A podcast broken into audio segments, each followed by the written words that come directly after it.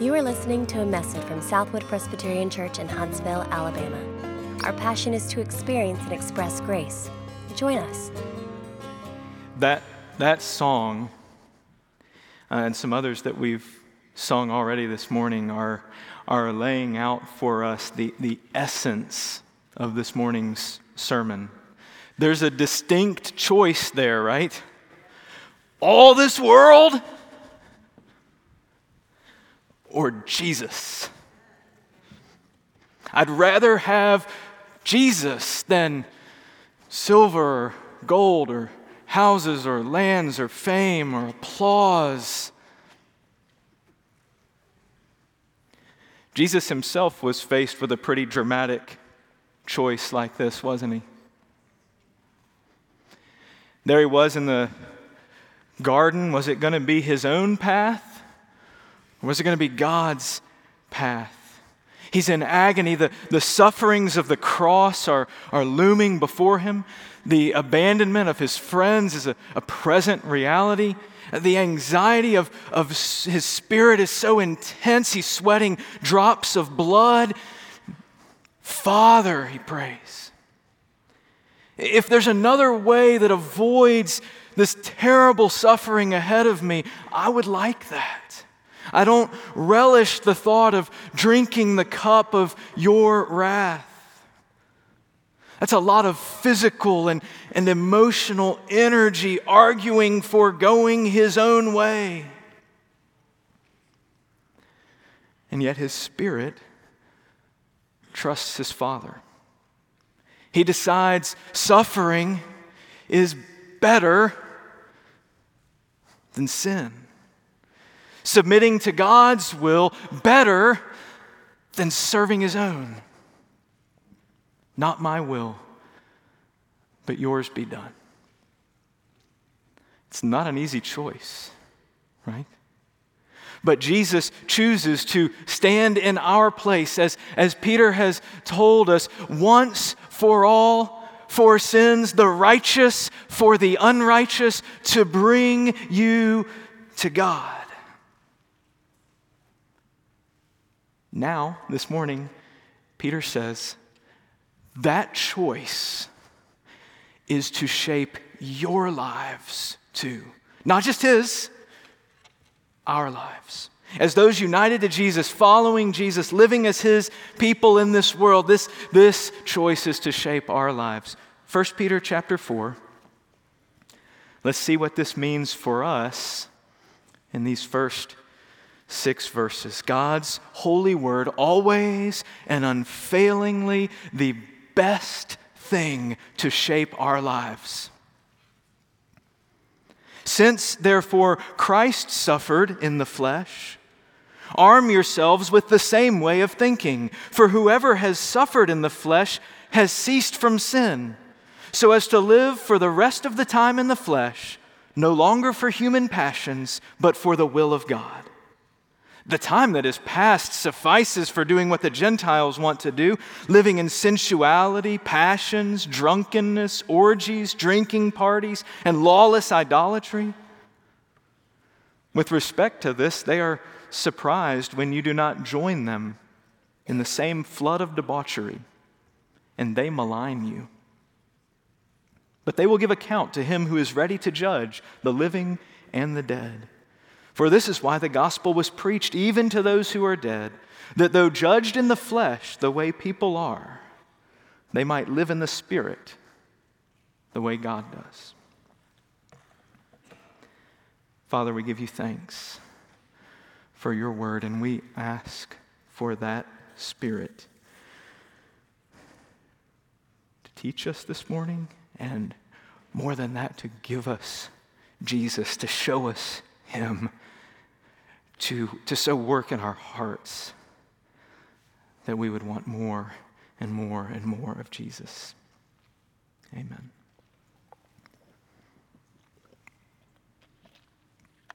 Peter has given us some hard passages to understand recently, hasn't he?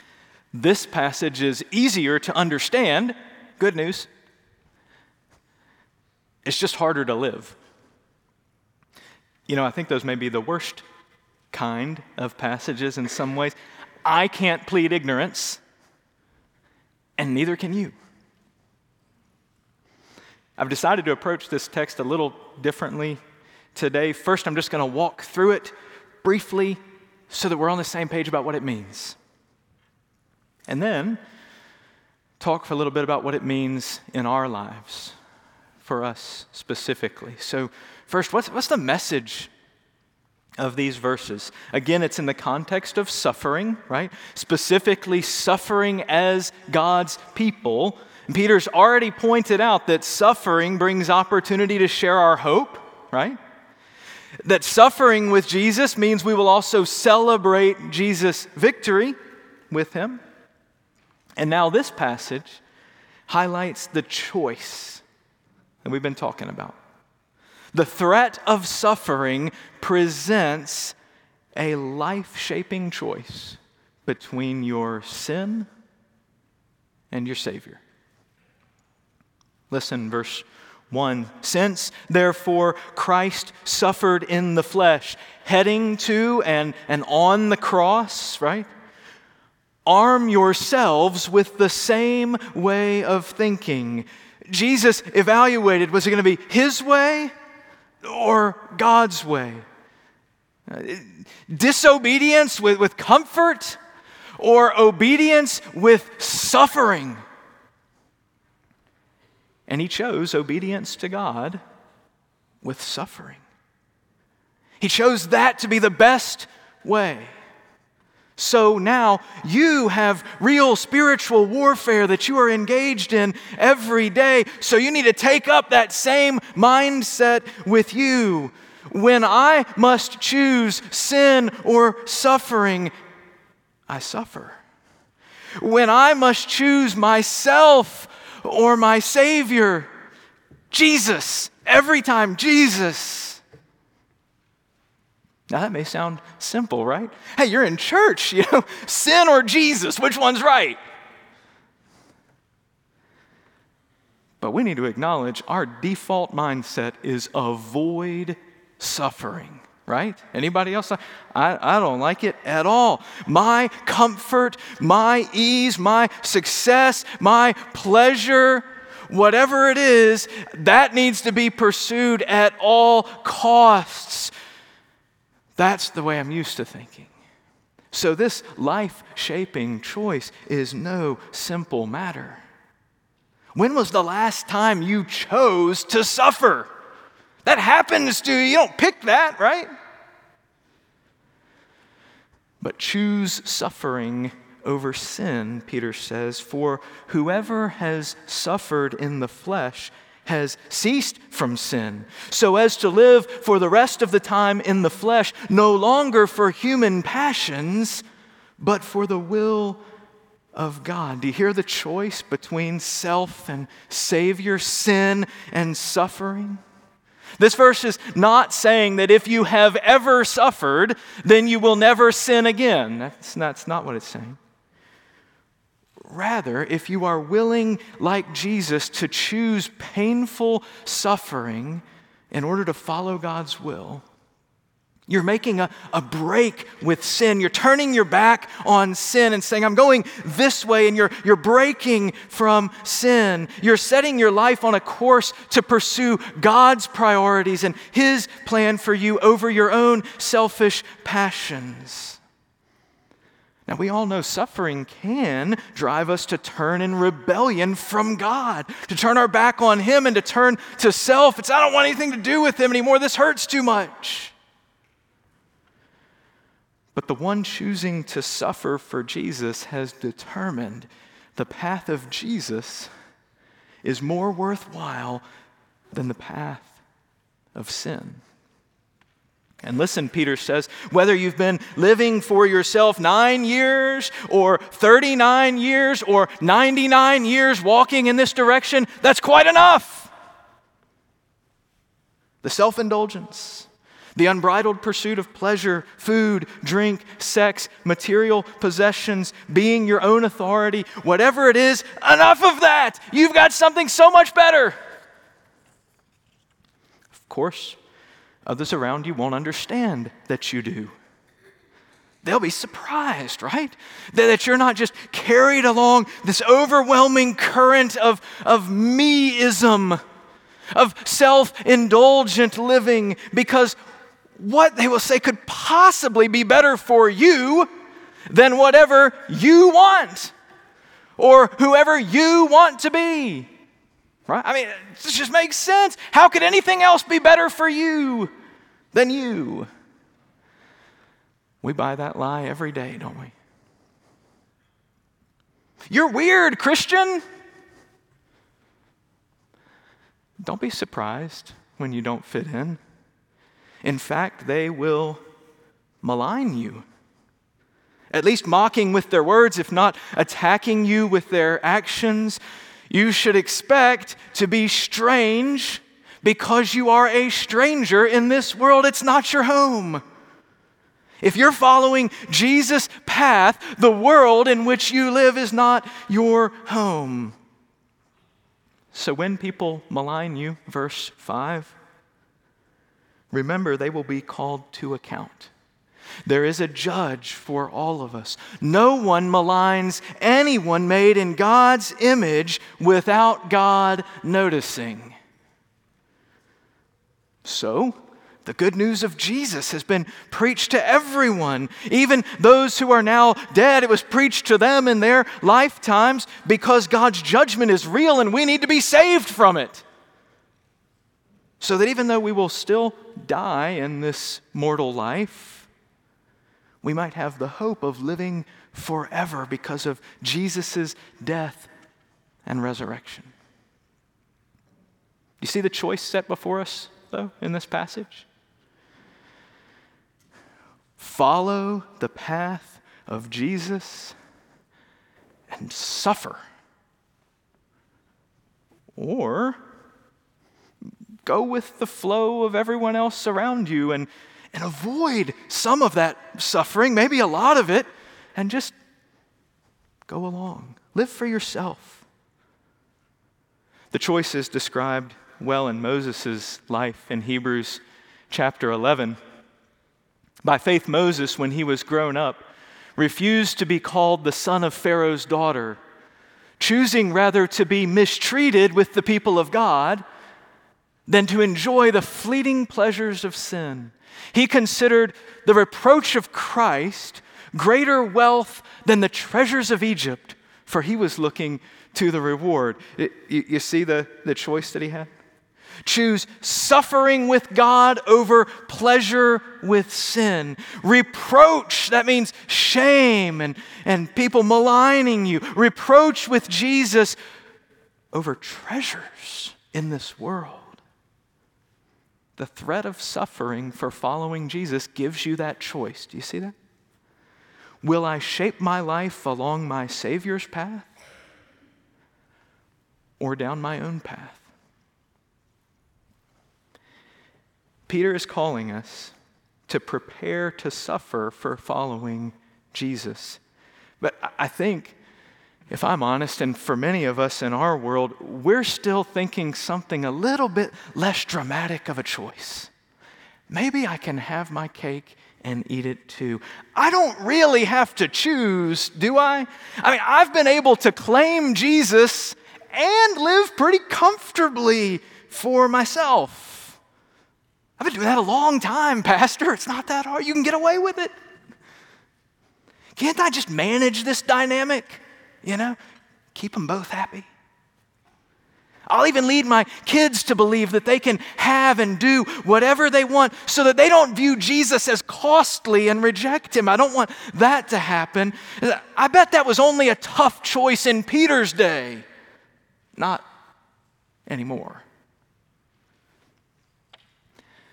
The problem is it's, it's not just back then, is it?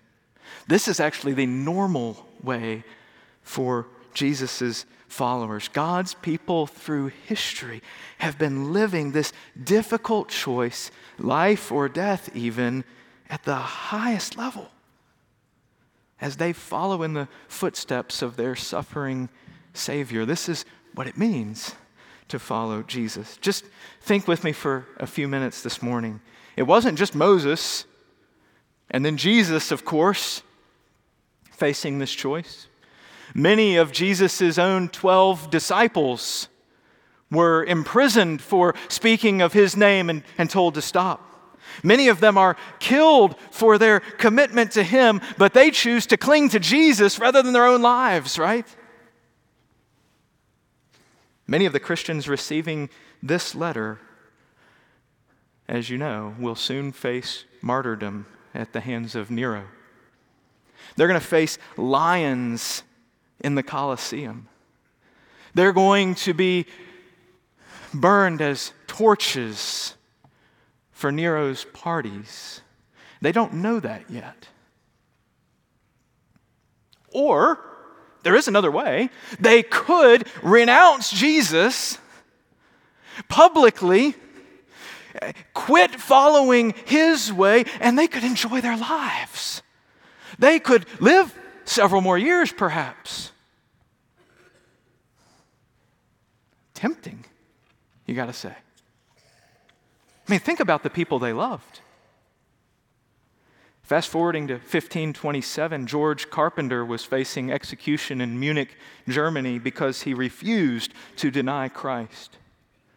As they took him away on his final day, a, a friend came up to him and thought he could appeal to him with one final request to save his life. "Think of your wife and children," he said. "Give up Jesus to keep them."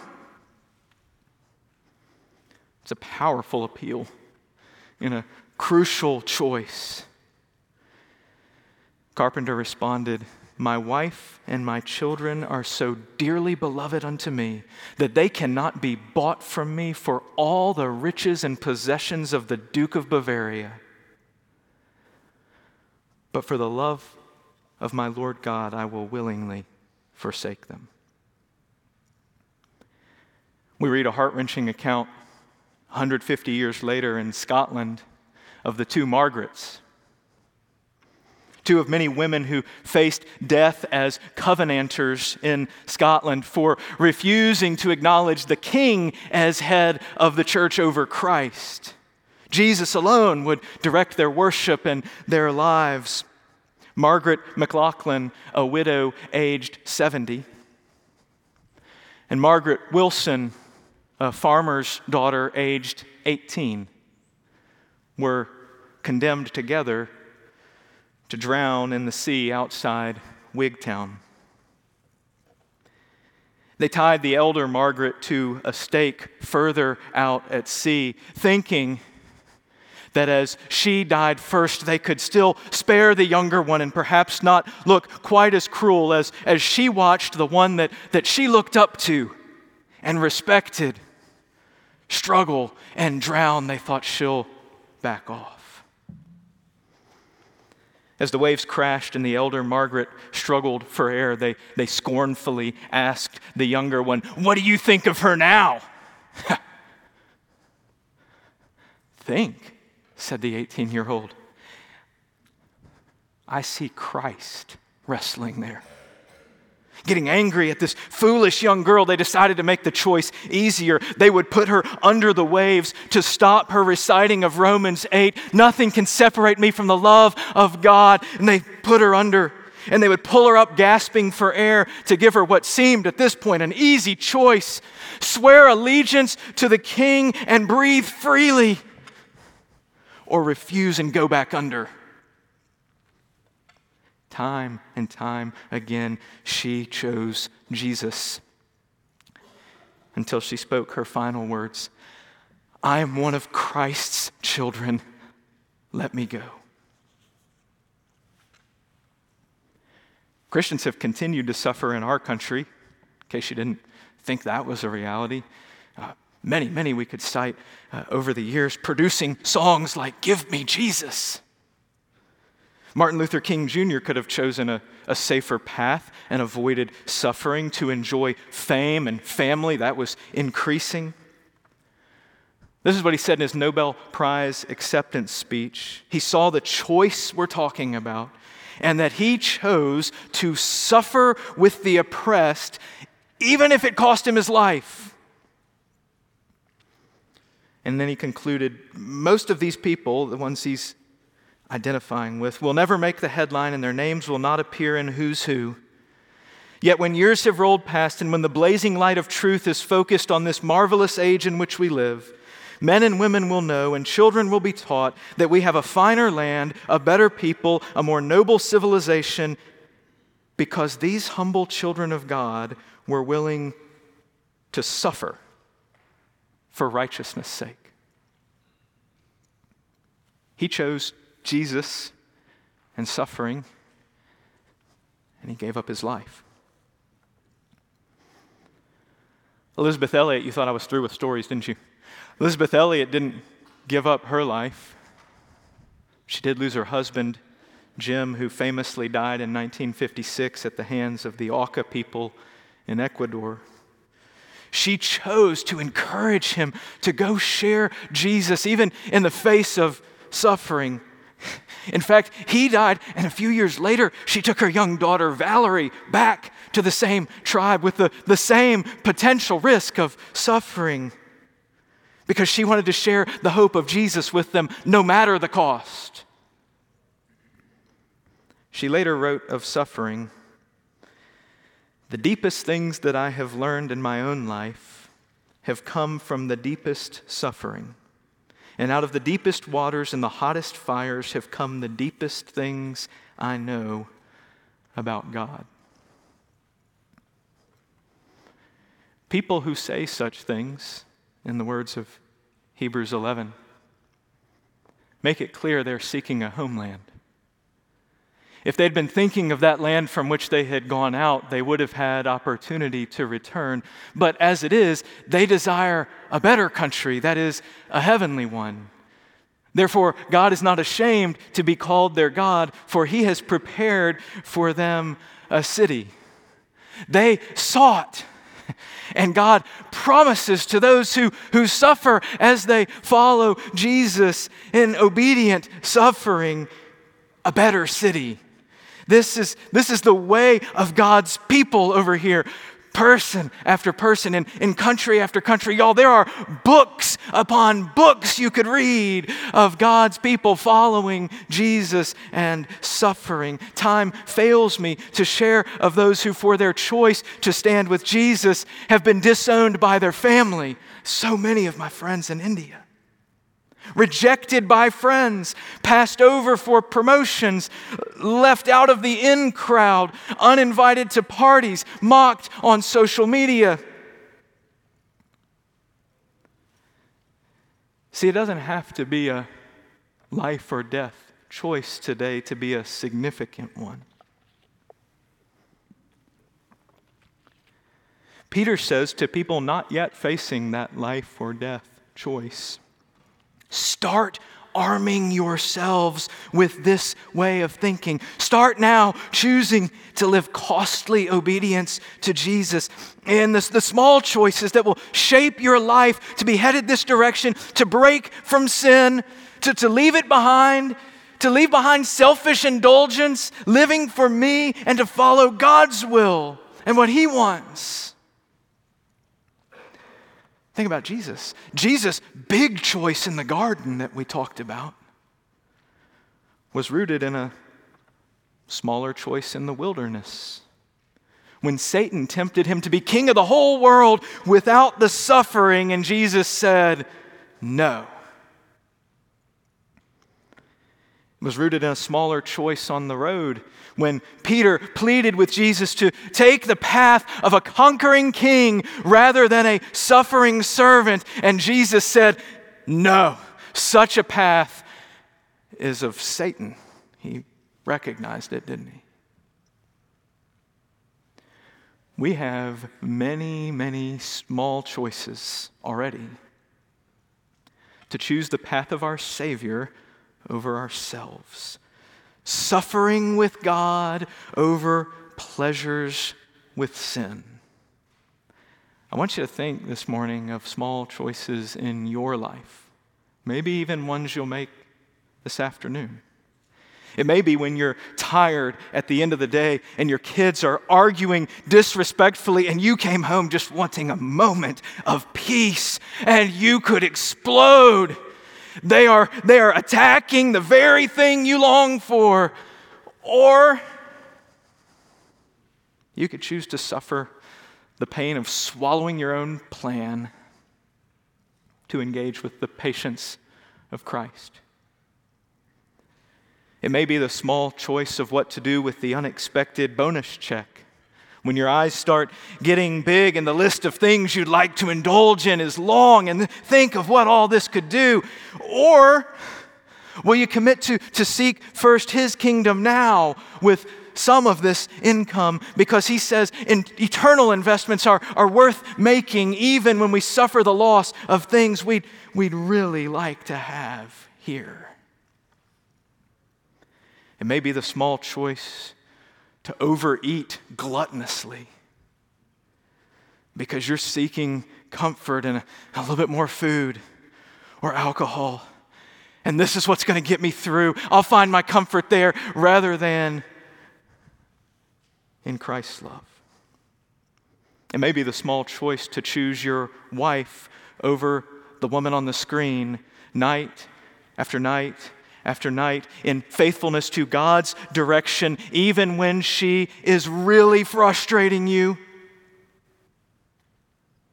This passage warns us bigger choices follow those smaller ones, and they tend to follow the same path. Maybe the small choice to refrain from a gossip fest and, and feel and seem to your friends like the outsider, like you don't even belong, and say, I'm going to suffer that hurt to obey God's commands about my words. And maybe the small choice of the Sabbath that, that God has given you as a, a gift in which to enjoy Him and rest and relish Him as your, your true treasure. But man, you've learned that your business can, can really benefit. It can make a little bit more if you work through Sunday. You've seen that your, your kids can, can really excel in their activities a little bit more if they play through Sunday. So many choices that we face day in and day out to train our hearts to long and live not for human passions, but for the will of God. He's the one who made us and loves us. Young people, I'd like to try to have a youth moment, but every time I do, I start crying, so it makes it really tough. This is for those of you who used to come sit on the steps up here when we have a children's moment, um, but I want you to know how much I love you is that I'm not going to ask you now to come sit on the stairs, okay? I just want you to listen. You can stay right where you are, and I know that's important to you. But so many times, you already face these choices, and I want you to know that the suffering you face is real, even the things that seem small. You're in friend groups where daily you have the choice to make fun of others or be made fun of, and it's one or the other. Malign or be maligned. Watch that movie or stay home alone. Go indulge in something illegal or immoral at that party, or feel left out.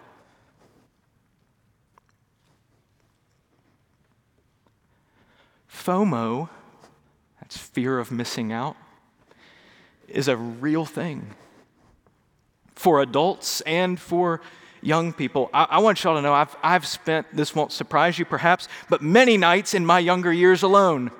Um, yeah, sure, Pastor Will, you're kind of nerdy like that, okay? Um, doesn't make it easy.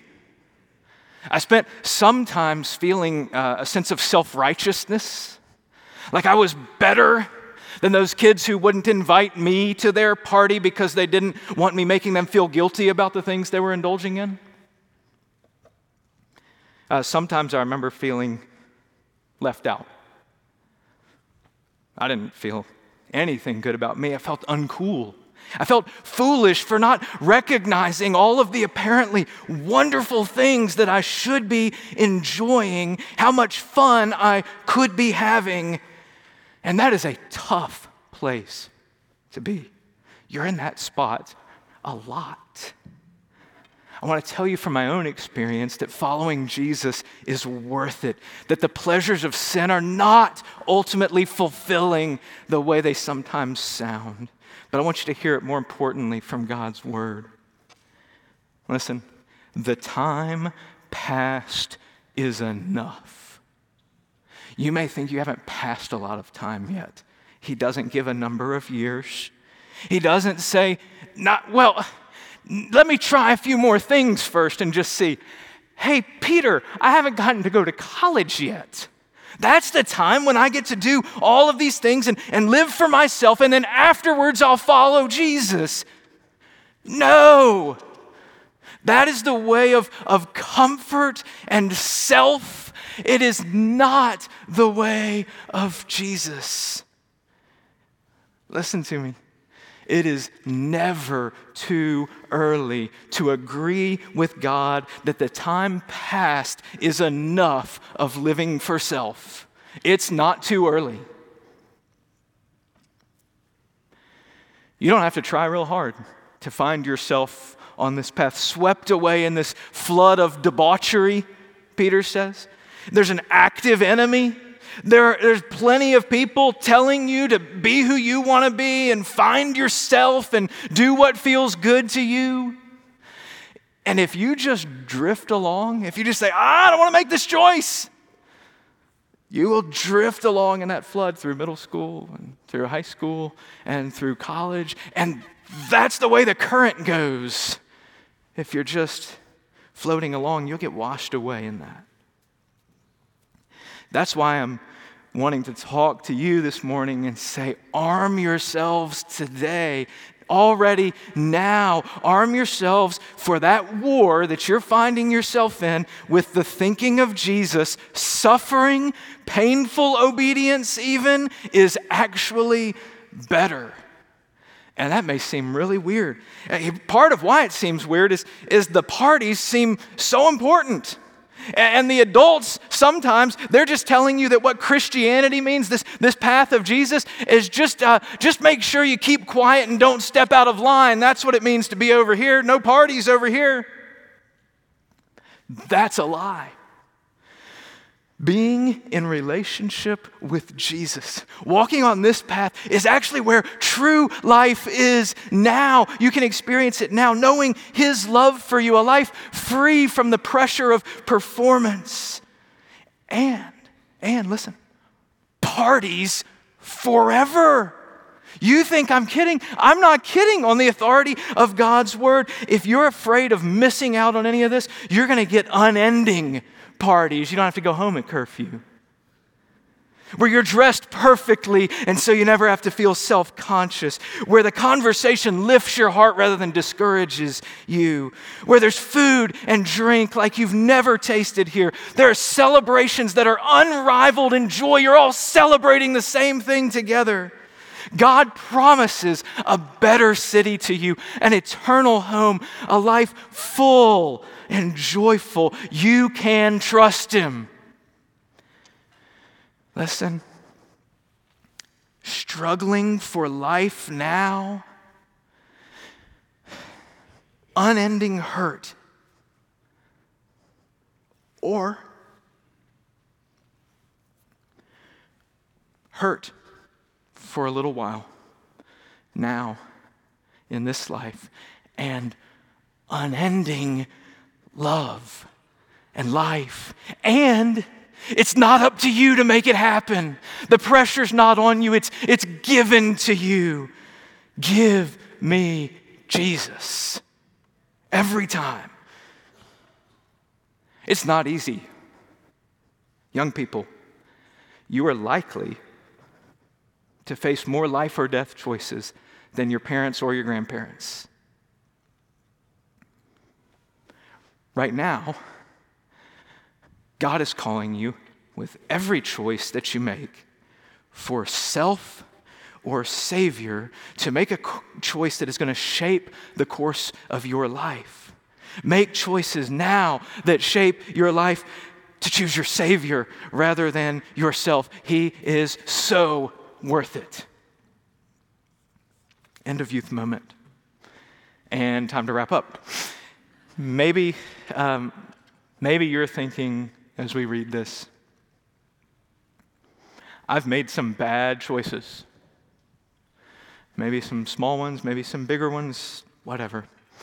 This passage is honest and clear about the judgment coming for those choosing their own way over Jesus' way.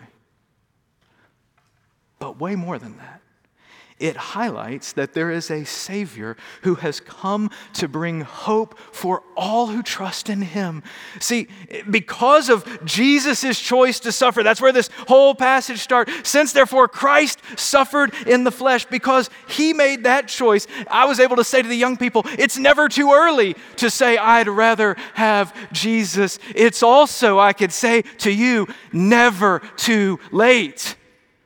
Whatever that's, you say, I've lived eighty-five years living for myself. That's okay. That's enough. It's never too late to say, I'd rather have Jesus. Today you can say, the time past is enough of living for myself. Today is the day of salvation.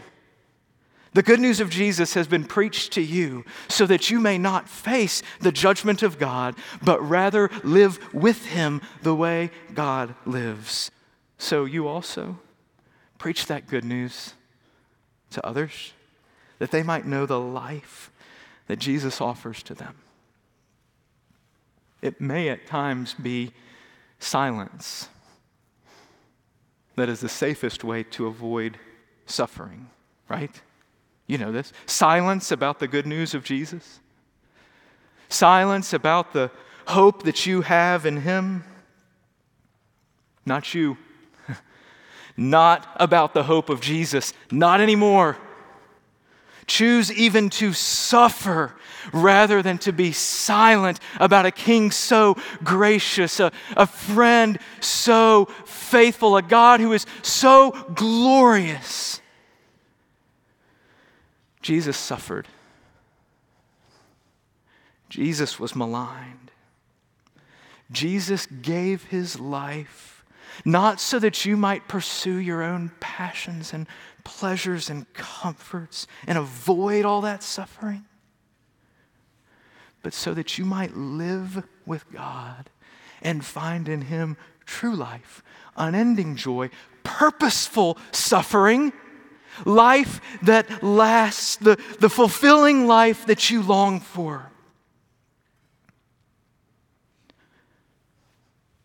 A choice before us this morning, my own way of endless seeking, my Savior's way of endless celebrating. Give me Jesus. Let's pray. Jesus, so help us that you would be more precious to us than all the treasures of this world. Help us by your Spirit to know that's where life is found. Help us even in our small choices to find you as the one our soul longs for. Meet us, fulfill us, comfort us. We ask in your name. Amen. For more information, visit us online at southwood dot org.